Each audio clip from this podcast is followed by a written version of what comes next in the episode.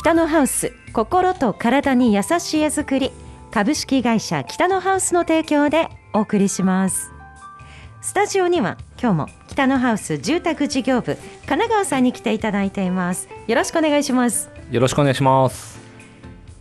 雪また降りましたけれどもはい。除雪の作業はありましたか？そうですね。やはり少しはうん。ありましたが今回はそんなに積もってなかったので、あのーサクサクっと終わったかなと思いますね。よかった、はもうねその量によって現場も全部回るってなると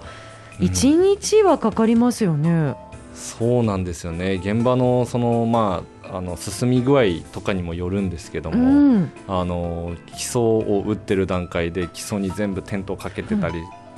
すると、あの雪が多ければやはりテントが潰れてしまう可能性もあるので雪下ろしをしたりだとか。お雪下ろしはいテントの雪下ろしってどう、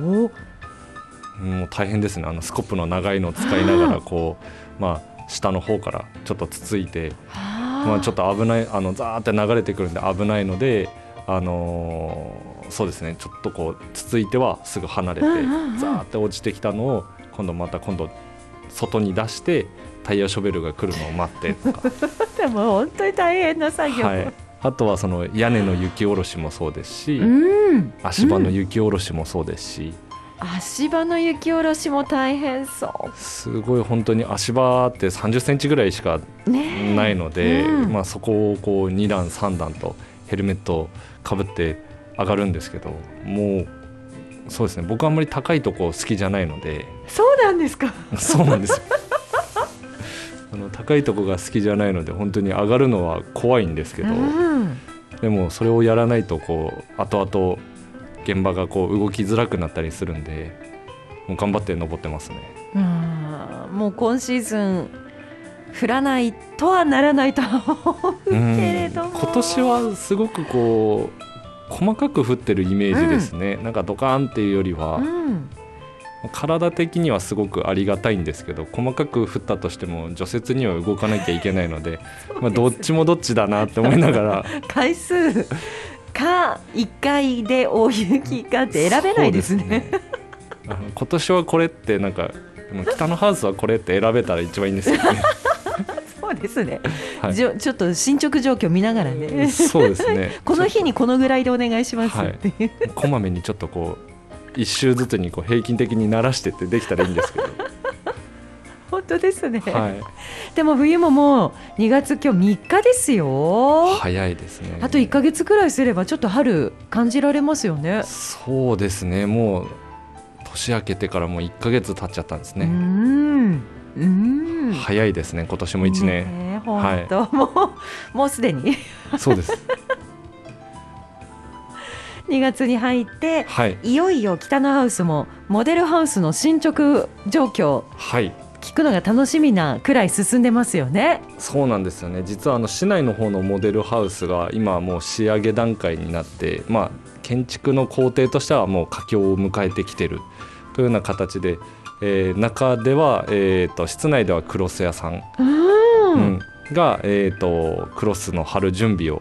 あのーしていったりだとか外は、えー、と今回、あのー17畳のモデルハウスに関しては、えー外壁を塗り壁で考えておりますので、うんえー、と今外では酒屋さんがこう、まあ、工程何回かあるんですけどそれの下塗り作業っていうのを今進めてる段階ですね。外壁のはいその塗り壁ってどういうところが魅力メリットになるんですか？そうですね、えーとまあ、魅力と言いますとやはり、えーとまあ、つなぎ目がなくこう塗り壁でこうシンプルにシュッとしたイメージになるっていうのも一つなんですけど、うん。あのーまあ、あの一般的に使われてる、えー、とサイディング材、えーっていう、えー、と皆さんが一般的に見られる壁って言った方が分かりやすいのかなんですけど、えーとまあ、決して悪いものではないんですけども、まあ、どうしても工場で大きさが決まられた状態で、えーできてくるので、えーとまあ、こうお家に貼っていく時にどうしてもこうつなぎ目が出てしまうんですよね。あそうなんだ。はい、ただそこの部分にコーキングって言って、あのーちょっとこうゴム系のこうボンドみたいなのを入れていくんですけど、うんうんうん。まあ、それが大体、えーとまあ、格差はありますけど、まあ、大体10年ぐらいで硬化してきて、まあ、割れてきてしまったりするので、まあ、その際にやはりメンテナンスっていうのはあの日々怠ってはいけないので、うん、まあ、10年ぐらい過ぎるとそろそろコーキングを打ち替えなきゃなっていうのがあるんですけど、はい、塗り壁の場合はまあ塗り物なんでこうずっと同じつながりでいくのでそういった部分のメンテナンス費用っていうのは、えー、と少し軽減できるかなと思いますね。最初その塗り壁にすると、はい、初期投資みたいな感じにはなりますかね？金額でいうとちょっとお高い。その通りであの初期投資としてはやはり、えーと、サイディング材よりも、えーと、塗り壁の方が、えーと、コストはかかるんですけども、うん、あとはこう長い目で見て、えー、とメンテナンスを、まあ、どれぐらいこうなんて言ったらいいんですかね。もうしなくていいわけではないんですけども、うん、まあ、伸ばせられるかっていう部分で、えー、今まあいろんな資材の高騰とかある中で、まあ、建築コストってまあ上がってってはいるんですけどその住宅ローンを支払いながら、えーと、10年15年先のリフォーム資金をどんどん貯めていくってなるとまたそれもなかなかっていう部分があるので、まああのまあ、最近はちょっと金利が上がったりっていう傾向もある中でにはなるんですけどまだこう十数年前から見ると、えー、低金利の時代って言われてるので、まあ、そういった中でこう低金利の中で、えーと初期投資先行投資をして、まあ、月々をお安くしながら、えーと、メンテナンス費用も考えていくっていうのは一つ大事なことかなと思うんですけど、うん、お家を建てる時に、はい、知っておくべきことたくさんありますね。そうなんですよね。あのお家って建てて終わりじゃないので、うん、まあ、車とかもそうですけどあの乗りながらメンテナンスっていうのがあるように、えー、うん、同じくお家にもメンテナンスっていうのは必要になってきますし。うんうんそれは外壁もそうですし、えー、と中のボイラーだとか、えー、と設備機器ですね。そういったものもあの永久なものではないので必ず故障であったりとか不具合っていうのは出てきてそれに対してのこう予備費というか、うん、いうのを貯めていくっていうのはなかなか難しいものがあるので、はい、そこら辺も踏まえつつこうご住宅を計画していただけると、まあ、長い目で見てより良い住宅作りっていうのはできるかなっていうのは思いますね。家ゼミではそういったお話もされてるんですか？もちろんそうですね。あの本当にこうやはり建て始めるお客様っていうのは今建てるから今の考えっていうのがやっぱりこうどうしても固定観念であってまあ、確かにその今支払えるかどうかとかその資金の計画をした時にそれも大事なんですけど、うん、ちょっとこう先を見ていただいて、えー、そういったお話もさせていただきながら、まあ、今の状況と踏まえてじゃあうちは今のところはこうしようか、うん、でそれで少しずつあのメンテナンス資金を貯めていこうかっていうこともちょっとお話はさせていただいてます。あそれは安心ですね。はい。その話をするとあそうかっていう反応ですか？すごくありますね。やはりこう先を見てっていうのは、まあ、僕らこう長年やってるプロの目からじゃないとやはりそういったアドバイスはできないんですけど、うん、ただあの最終の決定権っていうのは僕らにはあのないのであのそういった部分でこう先にお話をさせていただいててで、まあ、確かにこう今お安く自分たちの、えーといける、えー、納得できるこう支払えるラインで行きたいっていうのはもちろんあるんですけど、うん、こう数年後になった時に実はこういうのもあったんです、うん、例えばそれがまあ仮にですけど50万っていう金額であの時言ってくれてればやってたのにっていうのが僕らも一番後悔するとこなのでそこら辺はお金のかかるとこも含めて先にお伝えをさせていただいて、まあ、選択肢を広げた中でまあ、あの意思決定をいただくっていうことをあの普段からさせていただいてます。そうね、はい、これはもう経験があるプロのスタッフの北のハウスの方のアドバイスがあってこそですね。そうですね。これに関してはなかなかこう僕が自分で初めてこの住宅業界に携わってなくて家を建てるってなったら全然何もわからないのでとりあえず今建てるものとしか考えれないと思うんですよね。本当にはいまあちょっと想像はついたとしてもいくらぐらいかっていうところまでって、うんうん、なかなかですよね。難しいと思います。いないと、はい、時代もありますし、うん、正直僕らもその今のご時世だと、うん。そのちょっと前までこれぐらいでできますって言ってたのすら読めないでこうやっぱりこう見積もりしてみたらちょっと上がってるってこともありえるのでそれがこう初めて立てるお客様ってなったらなおさらね。未知の部分ってなるかなと思います。本当本当です。そういった時には北のハウスにご相談いただいて、はい。まずは家ゼミスタートですよね。そうですね。あの家ゼミを本当まずは最初に聞いていただきたいなっていう部分で、その資金の部分であったりとかまずお家っていうものがそのどんなものなのかっていうところから、まあ、あのスタートしていければこう理解をご納得していただいて、えー、と知識を持っていただいた中でこうお家作りをこれからどんどんいろんな方向で選んでいければと思うのでうん。まずは一番おすすめしたいのは家ゼミですね。ね。はい。今ももちろんはい。予約ができるんですね、はい、えー、と随時開催しておりますので、あのーホームページの方から、えーお問い合わせフォーム、えーまたは電話で、えーお問い合わせいただければあの家ゼミの方も、あのーお時間調整した中であのお話できるかなと思います。はい。結構分かれてるんですけどはい、家族が喜ぶ家づくり相談会。はい、農家さんのための家づくり相談会。平屋相談会。などなど。はい、いっぱいありますね。ねあるんですけどこれでっておっしゃらなくても、そうですね。相談したいことで そうまずはお電話なるとなんかいただいてもまとめて一個ドンっていうページ作ればいいだろうと 言われるんですけど。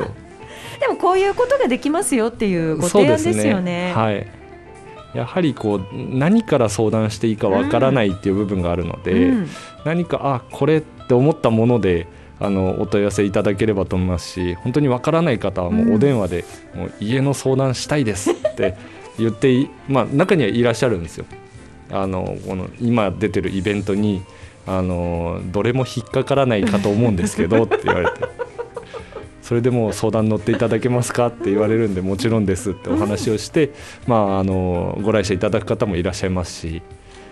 あの本当にこう、まあ、入り口はあの何でも構わないと思うのであの本当に家気になるなって思ったらまずご連絡いただいて、はい。でまあ、いろんな内容であのご対応できるかなと思いますんで。ぜひぜひあのお問い合わせいただければなと思います。はい。この先聞いていくと今日北のハウスのお家の話だけで時間が過ぎていきそうですが、はい、い、や2月に入ったので、はい。神奈川さんキャンプインしましたよね。そうですね。キャンプインは、まあ、僕はしてないんですけどね、はい、でも気持ちは一緒に。気持ちは一緒です。あの毎日家帰ったらあのちゃんとこうベイスターズの情報だったりとかあのプロ野球の情報をちゃんと見てますんで。行きたいですね。いや行きたいですね。ねはい。ちょっとまたさっきの家の話よりさらになんか熱が入っちゃってる感が 出てるのが申し訳ないんですけど。本当に好きっていう。いやそうなんですよね。まあお仕事はお仕事と、はい。ね別なジャンルではありますけれどもキャンプインしましていろんなニュース入ってきますけれども、はい。なんか西武が6日からってちょっと面白いですよね。そうなんですよねちょっとずれてるとねいうか、今回時期的には、うん。松井監督のはい。考えがあってなんでしょうけど、はい、いやすごく松井監督も本当になんかこう今年あのし新庄監督とまた違う意味で僕はすごく現役をもう見てた選手なので。金沢さんでも、はい。もうそういう人が監督になるって。いうそうなんですよね。なので本当にあの、まあ、新庄監督もそうですし、まあ、あのちょっと前だった巨人のあの高橋由伸うん。もそうですしあの現役でものすごくこう見てた選手が監督になるっていうなんか年代になってきたんだなって思いながら、はい、そうなんですよね。まあなんか監督の顔ぶれ見てても今シーズンどんな戦い方するのかうん楽しみですよね。そうなんです。楽しみ本当監督見てるだけでも楽しみなんですけど、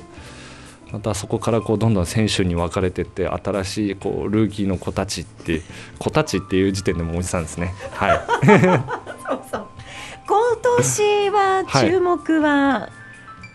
どの？もうもうベイスターズの松尾君ですね。僕の中では。はい期待が大きいですね。もうあの、まあ、高校から見てたっていうのもありますけど、うん、こう我がベイスターズに来ていただいたっていうのでこうより注目度が僕の中ではどんどん上がってるかなと思うのでぜひ開幕1軍スタメンキャッチャーみたいですね。いやあるかいやでも今年のベイスターズだったらやっても面白いのかなと思うんですけど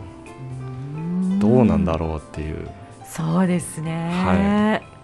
結構ルーキー活躍してますからね。ここ数年本当に活躍してるので、まあ、本当にまあうまく噛み合えばというか起爆剤の一つじゃないかなとも思うんですけど、うんうん、ただそこまでのこう大博打というか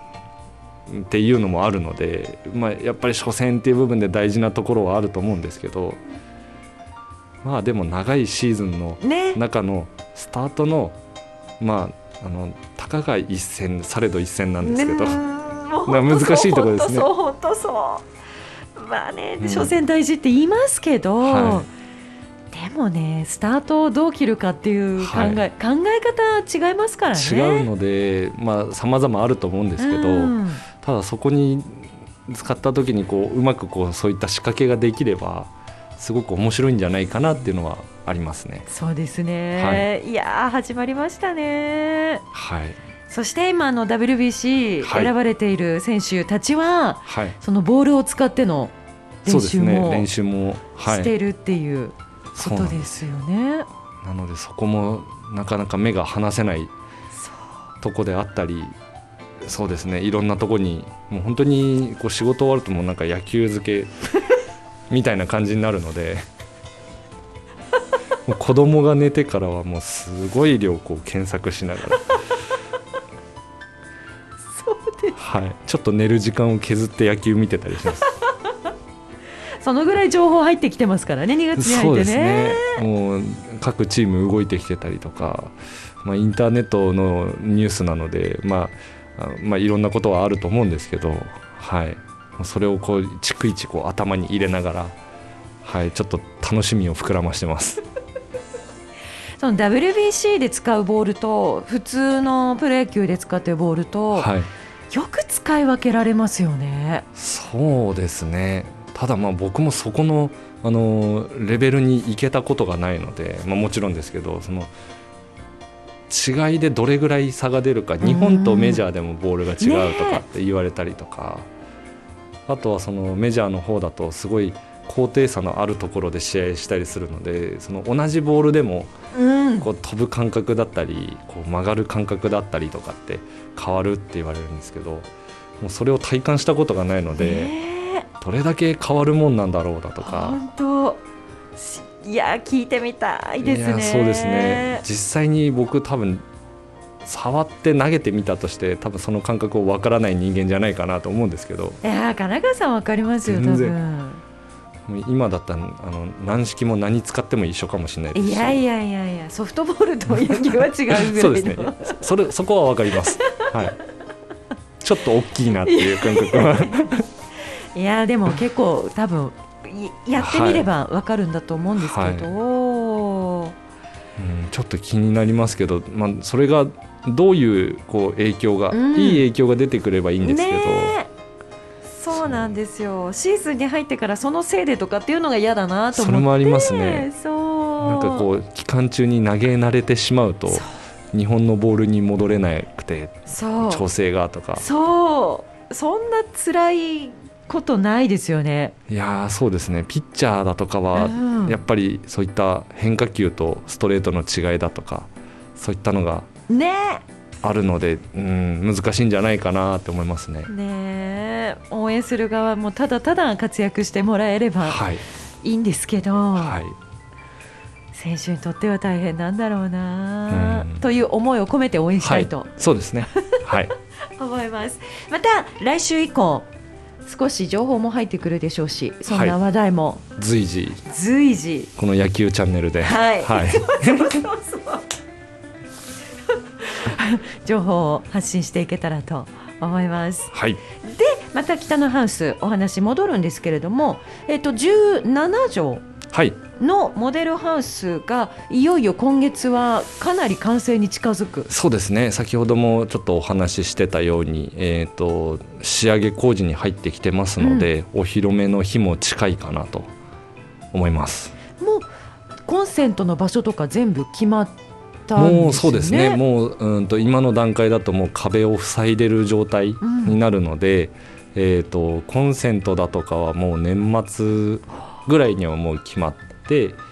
うん、あのどんどん工事が進んでいった段階なのでもうここまで来るとコンセントの移動とかはもうできないような状態ですね。じゃあもう本当見守るだけ。そうです。あとはこう、まあ、決まった色がどんどんこう仕上がっていって、うん、空間がどういうふうにこう変わっていくか。あの工事大工さんが工事してる時は石膏ボードって言ってちょっとこうベージュというか、えーとまあ、黄色い紙みたいのが貼ってあるような状態なので、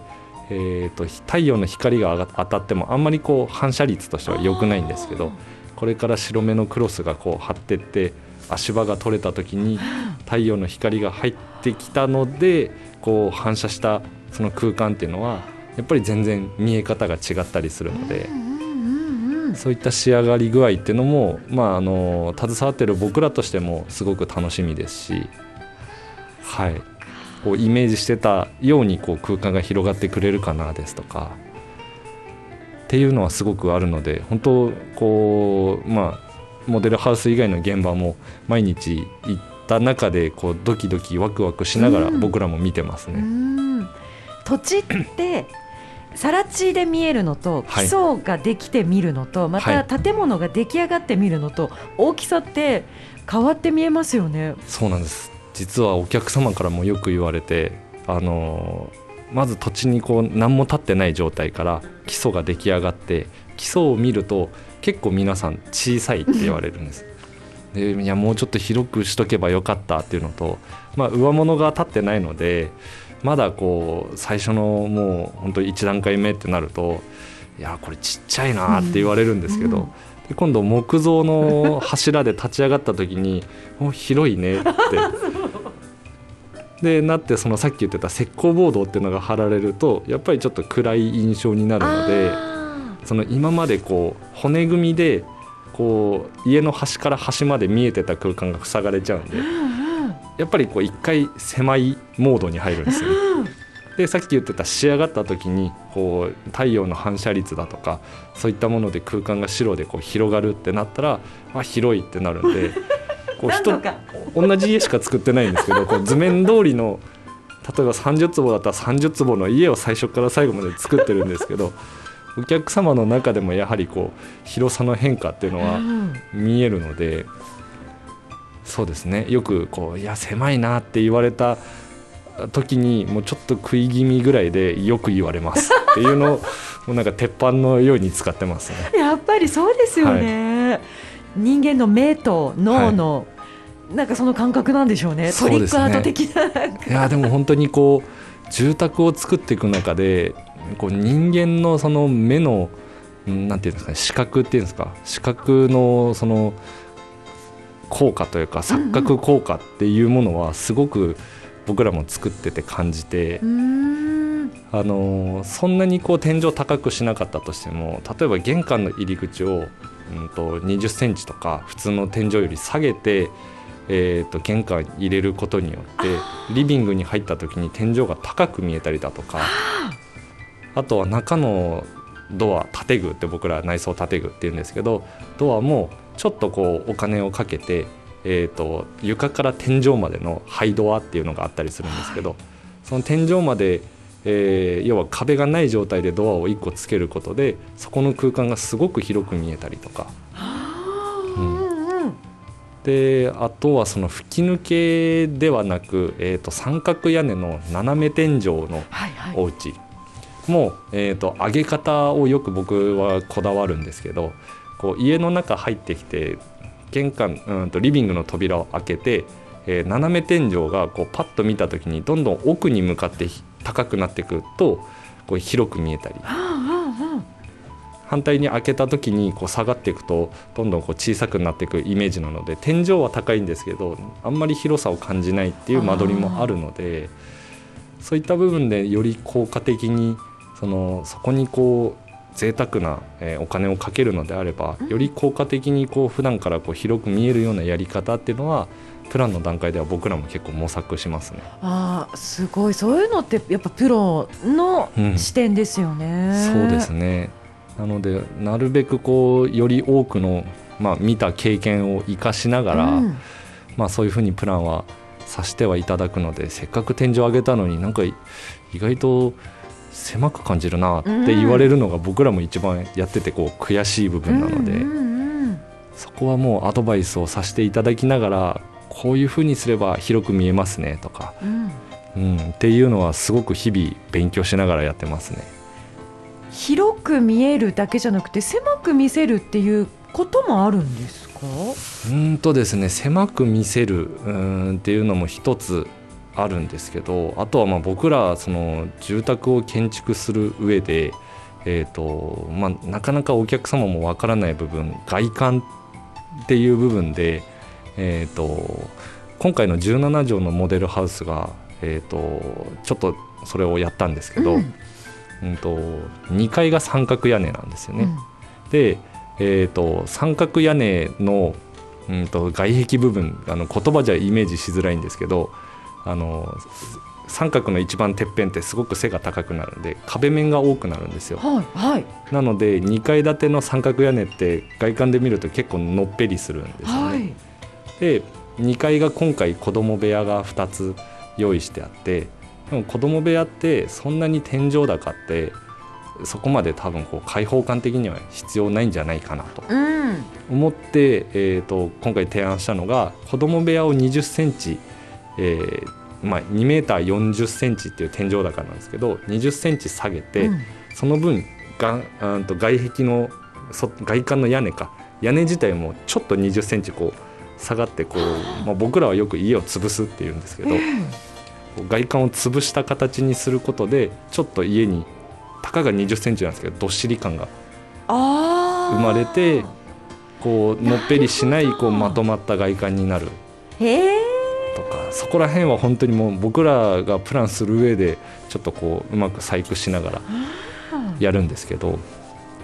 そういった形で間取りだけじゃなく外からの見え方とかうわー。っていうのもそうですね。あなので今回出来上がってみてこうイメージパースって言ってパソコンで作るんですけど、それで見るとなんかしっくりこないんですよね。うんうんでこう設計の人とこうちょっと2 0センチ潰してみたらって言って潰してそのパースを見た時にあこっちの方がしっくりくるね。とか。そういう。はい、っていうのがあるのでなんかこう普通に作るっていうよりはそういった部分も含めて細かいアドバイスをして、うん、お客様に見見ていただく時にはこうもうしっくりくる状態で見せれるのが一番かなと思いますね。うーん。へえ深い奥深い。本当にそうですね、まあ、2階建ての住宅ってまあ何メーターって3メーター4メーターとかってもっともっと高いの中の、えーとまあ、たかが2 0センチとか3 0センチなんですけど、うん。それやるだけでも全然イメージって変わるので、ねえ。うんそこがすごい面白いとこかなって思うのとやっぱりそういうのに長けたのがやっぱり建築家の方たち。うん。こうデザインをまあ間取りもそうですけどデザインに特化してる人たちっていうのはやっぱりそういった使い方が違うかなっていうのはよく感じますね。ねえ、はい。北のハウスはいろんな建築家の方とお仕事をしてきたはい。蓄積がありますからね。そうなんです。そこでやはり学ぶことっていうのはすごく多いのでそれをこうあの僕らのあのお客様にもあの自社設計にも、うんあの移していければよりこういい住宅っうん。ていうのを目指していけるのかなって思いますんで、はい、今後もそういった、あのーなんだ取り組みじゃないですけどそういった細かいアドバイスがもっともっとできるようになればいいかなと思いますね。まずはモデルハウス完成を待ってそうですね。ご覧いただきたいんですが、はい。あのこれが2 0センチかっていうのを見ていただいて。そう。知っててそれ見るとあーっていう。はい、や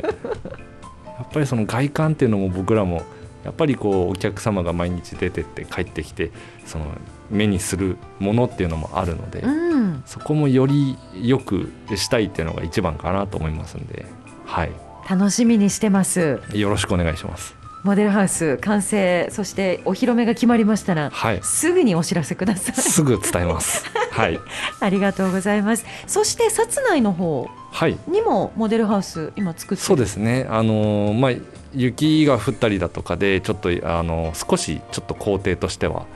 あの遅れてはいるかなと思うので、もしかすると最初4月ぐらいと思ってたのがちょっと5月ぐらいにずれ込んでくるかもしれないですけど、うんうん。まあ、そこも随時でき次第、はい。い、ろんな情報をお届けできればなと思いますね。はい、はい。ではまた来週以降進捗状況を含めてよろしくお願いいたします、よろしくお願いします。今日もスタジオには北のハウス住宅事業部神奈川文也さんに来ていただきました。ありがとうございました。ありがとうございました。北のハウス心と体に優しい絵作り株式会社北のハウスの提供でお送りしました